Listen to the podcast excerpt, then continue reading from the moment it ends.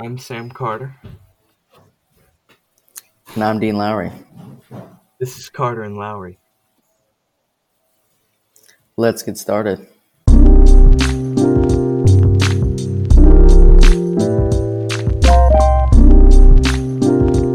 Welcome back to Carter and Lowry, episode number 51, and we have a great one. We have me and Sam, obviously. We got two special guests today. We got Miles talking about college football playoff rankings and Jack Cole talking about the World Series. But we're going to bring them all in together to talk about our opening question. And today is what's your favorite Halloween candy that uh, you either got or you can get on Halloween? Sam, we'll start with you. Um, you know, it depends on if we're talking chocolate or not. Um, but you know, I'm I'm a big Kit Kat guy. Uh, you know, a little crunchy, but you know, you still got your chocolate in there.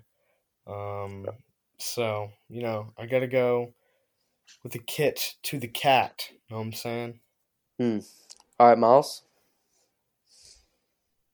I'm gonna have to go with Sour Patch Kids. By far, the best candy out there, and the best Halloween candy out there. Not even close. All right, Jack. It's got to be Reese's. Reese's are the best. Peanut butter and chocolate, a classic combination. Reese's are the best. Halloween candy, candy in general, hand down, hands down. I'm not gonna go candy in general. I'm going with dots. I really only eat Mm. dots on Halloween, but they get all like a little melty. Mm, so good. But uh, you know, enough about candy. You know, we got to talk about this World Series, which regressed so much uh, since we last talked to you. The Braves now lead three to two. Game six happening right now. Um, ignore Game six, Jack. Um, what have you seen so far, and uh, who do you think has the edge right now? Well, I mean, obviously the uh, the Braves are winning, but the Astros have been playing not at their peak. The Braves have been playing out of their mind. I think that overall the Astros are the better team, but they really aren't showing up right now. So, you know, looking ahead, you know, the Braves have to win game six? Uh, or do you think they can win a game seven? Do you think that if it gets to game seven, the Astros are just going to have too much momentum uh, for the Braves to uh, overtake them? Yeah, I think if it gets if it goes to game seven, Astros are probably going to take it because, like I said, they're the better team.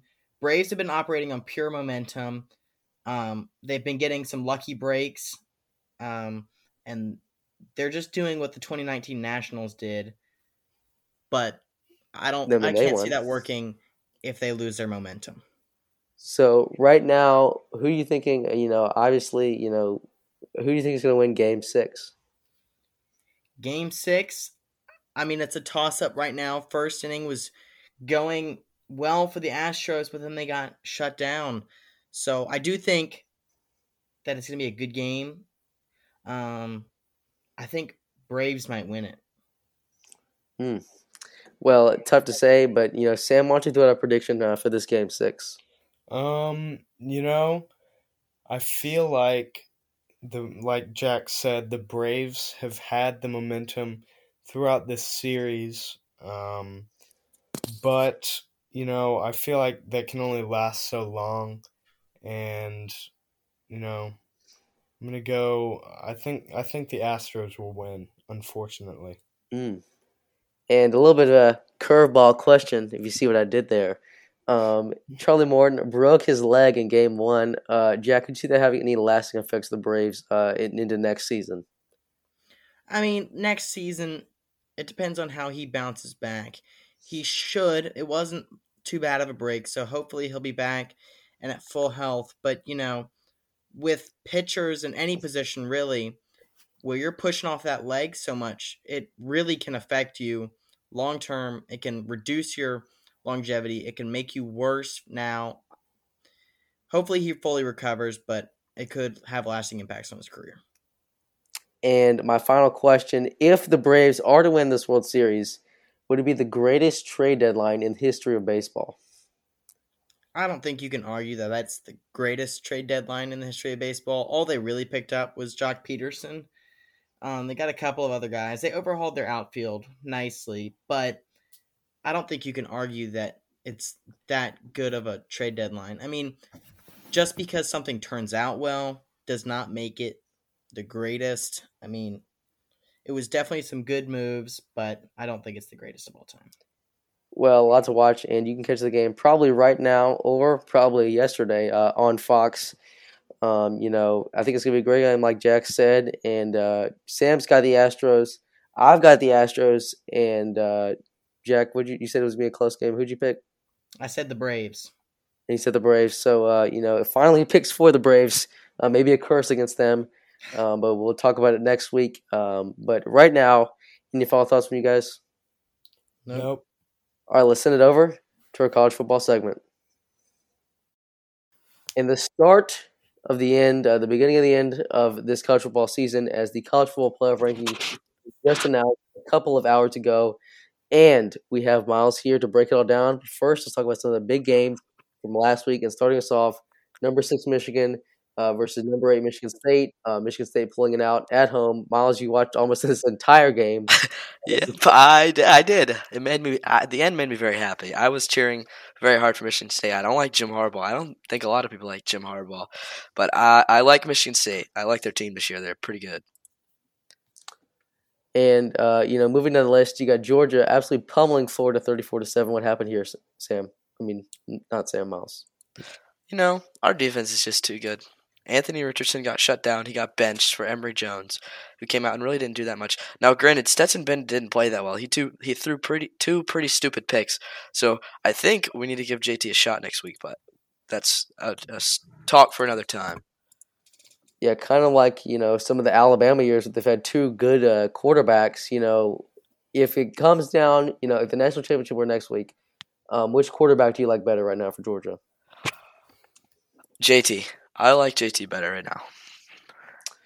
All right, and uh, moving along, you got you know Iowa State beating up on Penn State, 33-24. That was expected. And next week we got number thirteen Auburn at number fourteen Texas A&M. That is your ranked matchup. All right, Sam, uh, take us through uh, what happened with Clemson this week. Um, you know, just another close game, but uh, this time it was a victory. Um, we defend our streak against Florida State. Um, you know, there's not much to say about this. Um, I feel like this is one of the first playoff rankings where Clemson hasn't been in the uh, in the top four. You know, it's sad, but uh, I'm I feel like we could possibly bounce back next year. Um, so you know, I'm a little bit worried though. And UNC uh, suffered a tough loss at Notre Dame, uh, which was expected, uh, 44 to 33. Uh, just not good enough on defense to be a team of that caliber. And another tough matchup as we host number nine Wake Forest next week. Um, but I think there's upside potential there, so uh, watch out for that one. Uh, but it's time to talk about uh, the college football rankings. And uh, Miles, just give me your first thoughts here. I think they did this right. And I think going forward in the season, the committee clearly values head to head. So if Oregon keeps doing what they're doing, they're good. Because obviously they went into Ohio State, they went to Columbus, beat them in the shoe. Close game, tough game, but they did they, they pulled it out. But what really I'm looking at here is Michigan State could potentially have to play Ohio State twice. And they have to play Penn State, I think, next week actually. And I that's gonna come down. Those are gonna be two two or three big games. Cincinnati, obviously, their the eye test. Same with Oklahoma. The eye test is not going too well for them. Neither of them have a very good strength of schedule, especially Oklahoma, who just struggled against Kansas. Cincinnati struggled against Tulane. I don't. I, Wake Forest is up there. Makes me happy. Oklahoma State. I'm liking them. That's really about it. I think everything else is pretty good. Iowa. I think they're really overrated. Pittsburgh. I thought Pittsburgh was going to make the playoff. I thought they were going to win the ACC with one loss and make the playoff, make a run for it. But then they lost, obviously, and that was kind of sad. But I'm I really like. I think this is this is pretty much what I would have done with this top ten at least. And Sam, I got to ask you, you know, you're a little bit of an NC State fan. Now, were you surprised to see them all the way up at uh, eight? I mean, 19th uh, in this first ranking? Um, you know, I kind of was just because they have two unranked losses. Um, but you know, their their wins look pretty good. Uh, with a decisive win over Louisville this past weekend. So you know, I think I think this is about fair. Mm. And uh, Miles, you know, looking at like you mentioned, Oklahoma and Cincinnati both undefeated, both outside the top five. Um, could you see both those teams potentially going undefeated and not making the playoff just because of what the committee is valuing right now? I don't think there's so many scenarios because Wake Forest could win out, Oklahoma could win out, Cincinnati could win out. They could all win out, but then you would also have either a one-loss Georgia or an undefeated Georgia, and obviously, even if Georgia makes the SEC championship, they're in. That's kind of a gimme at this point in the season. Alabama, if they win the SEC championship, they're in, and that that's look that could be possible. Michigan State, obviously, two tough teams. Oregon, if they went out, they're in. That's clear. So that really leaves one spot one spot that we know is going to be there. And that's going to come down, I think, to Wake Forest, Oklahoma, Michigan, if they pull off the upset at Ohio State, which I don't think they're going to do because Jim Harbaugh's a terrible coach, and Cincinnati. And I don't think Cincinnati is going to pull that one out just because of their strength of schedule. And Oklahoma and Wake Forest have looked pretty bad against some pretty bad competitions here. So I really don't know what, what would end up happening, but I do think only one of those teams is going to get in. One of those three will definitely make it. I just don't know which one. All right, let's talk about a scenario. I'm going to hit you both with it, and uh, we'll start with Sam. So here's my scenario Michigan State goes undefeated, wins out, wins their conference. Oklahoma wins out. Cincinnati wins out. Wake Forest wins out. All four of those teams are undefeated. And then Georgia loses to Alabama in the SEC championship. So you have a one loss Georgia, one loss Alabama, and these four uh, undefeated teams. Uh, what would be your uh, top four there, Sam?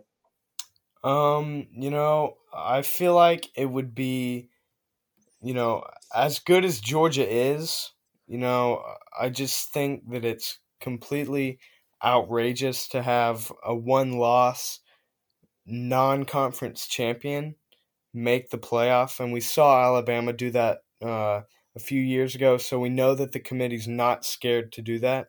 So I think what you would see happen is Georgia would make uh, the the playoff, but I don't think that's what should happen. I think you should give uh, some of these other schools a chance at the playoff, you know, because they actually won and mm. won their conference t- uh, championship. But you know, it's definitely not what they'll do. All right, Miles, what do you think there? I think it would simply come down to an Alabama, Georgia, Michigan State th- top three, and then the fourth would have to go to Oklahoma because I have the schedules pulled up right now, and their schedule the next three weeks they have Baylor, Iowa State, and Oklahoma State. Two of those teams are top 15, and Iowa State is a very strong unranked team, especially with Brock Purdy in the back and Brock Purdy and Breece Hall in the backfield. Cincinnati is just too weak. They haven't looked good against bad teams in Cincinnati.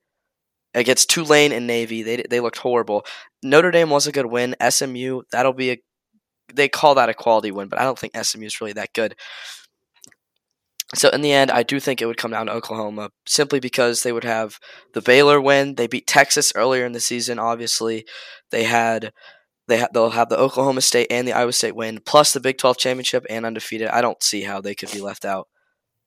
Mm, well, great talking to you guys, and uh, Miles, you'll be back next week uh, to break down next week's rankings. You know, crazy stuff happening. It's kind of all converging. Last few weeks of the season. Uh, any final thoughts here?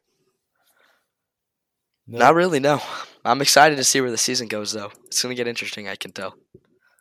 All right, that's going to do it for this college football segment, and we'll be right back with the NFL. Welcome back to Carter and Lowry in the NFL, and surprisingly, a good week uh, for the Steelers and the Panthers. So, Sam, uh, get us right into it. Uh, what happened with the Steelers this week? You know, it was a W, and, you know, this season, that's almost more than you can ask for. Um, but you know, five point win against the Browns. You know, there's not much to say about it. It's just, it is what it is. You know, a good passing game, a pretty good rushing game. You know, just all around. So, mm. I think things are maybe looking up. Still third in the division, um, but you know, a comp or a uh, division win. So what more can you ask for? And uh, you know, I'm asking each week, uh, where's the confidence meter on a scale of one to ten right now? Um, you know, I feel like offensively though it was a good game. Um, so it's it's looking up. So my confidence in the Steelers, I'd say, is probably. I'm gonna go. Um, realistically, I'm gonna go a six. You know, Mm. because I'm not really banking on the playoffs, but I think we could still be a wild card team. All right, and the Panthers uh, finally managed to snap a four-game losing streak uh, with a uh, 19 to 13 win in Atlanta. Sam Darnold did get popped on maybe the greatest non-illegal hit I've ever seen. I mean, he just got destroyed. He, it looks like he's going to be out for this game against New England next week. Um, but treading water, four and four, still third in the division. Uh, everybody in the division's got two losses, so I mean, we got a tough schedule coming in, but you know, there's still a little bit of light at the end of the tunnel. And uh, Sam, uh, break the sad news um, about your fantasy team this week. Uh, well, for one, I took my first loss to none other than Jack Cole, who we had on earlier. Um, you know, just a terrible performance by uh, Derrick Henry. Otherwise, a fine, a fine week. Um, but you know, he's hurt, and that is the uh, the elephant in the room that Dean was referring to. Um, you know, this is going to uh, this is going to hurt my uh, playoffs. So we just gotta pick up a new running back. You know, see see what we can do. Um, but it's a rough week. And uh, I had another loss. You know, tough with so many injuries. I'm kind of just trying to avoid coming in last, but you know, there is still uh, Reed's team is still behind mine, and he's actually eliminated from the playoffs uh, at the moment. Um, so you know, Sam, you still got 99% chance to make the playoffs, but your best player's out. That's a tough pill to swallow. Uh, but Sam, any final thoughts on this NFL segment? Um, I just wanted to mention that uh, Dean's team lost to Denzel without a quarterback. Um, so that's that's tough, Dean. It's tough. It's uh, injuries are hard. Yeah. But that's gonna do it for this NFL segment. We'll be right back uh, for another mega basketball segment. Let's Welcome back to our mega basketball segment, and let's get it started with some NBA basketball. The Hornets uh, they met Sam's goal this week. They went two and two. They defeated the Magic and the Trailblazers. Tough loss last night to the Cavs, and a blowout in Miami. Um, and next week they'll play the Warriors on Wednesday. That game's on ESPN. The Kings on Friday, the Clippers on Sunday, and the Lakers on Monday. So the the uh, California sweep, all those games are ten o'clock. So if you're if you're a normal human and you're a Hornets fan, you can't watch the games. Which you know, why did they even start them that late? I don't know, but that's besides the point. And Sam, why don't you give us our goal and uh, your player of the week this past week? Um, so my goal, you know, I mean, I think that, you know, the Warriors are going to be a tough team, and obviously the Lakers are going to be a tough team. So I'm going to go with an optimistic uh, approach and go two and two again. I think that we should beat the Kings and can hopefully beat the Clippers. Um, but I think a loss to the Warriors and a loss to the Lakers, but you never know. Yeah, you know, any game's winnable. And uh, give us your player of the week. Um, my player of the week, you know, it's kind of tough, but I have to go with LaMelo just because how he played against Cleveland and Portland, you know, 30 and 27. Um, but you look earlier in the week against Miami and Orlando with only six and seven points. Um, Yeah. And other, you know, non non exciting uh, Sure. statistics. Um, but still, I think I got to go with Lamelo just because he played such a big part in that Portland, uh, yeah, that Portland game.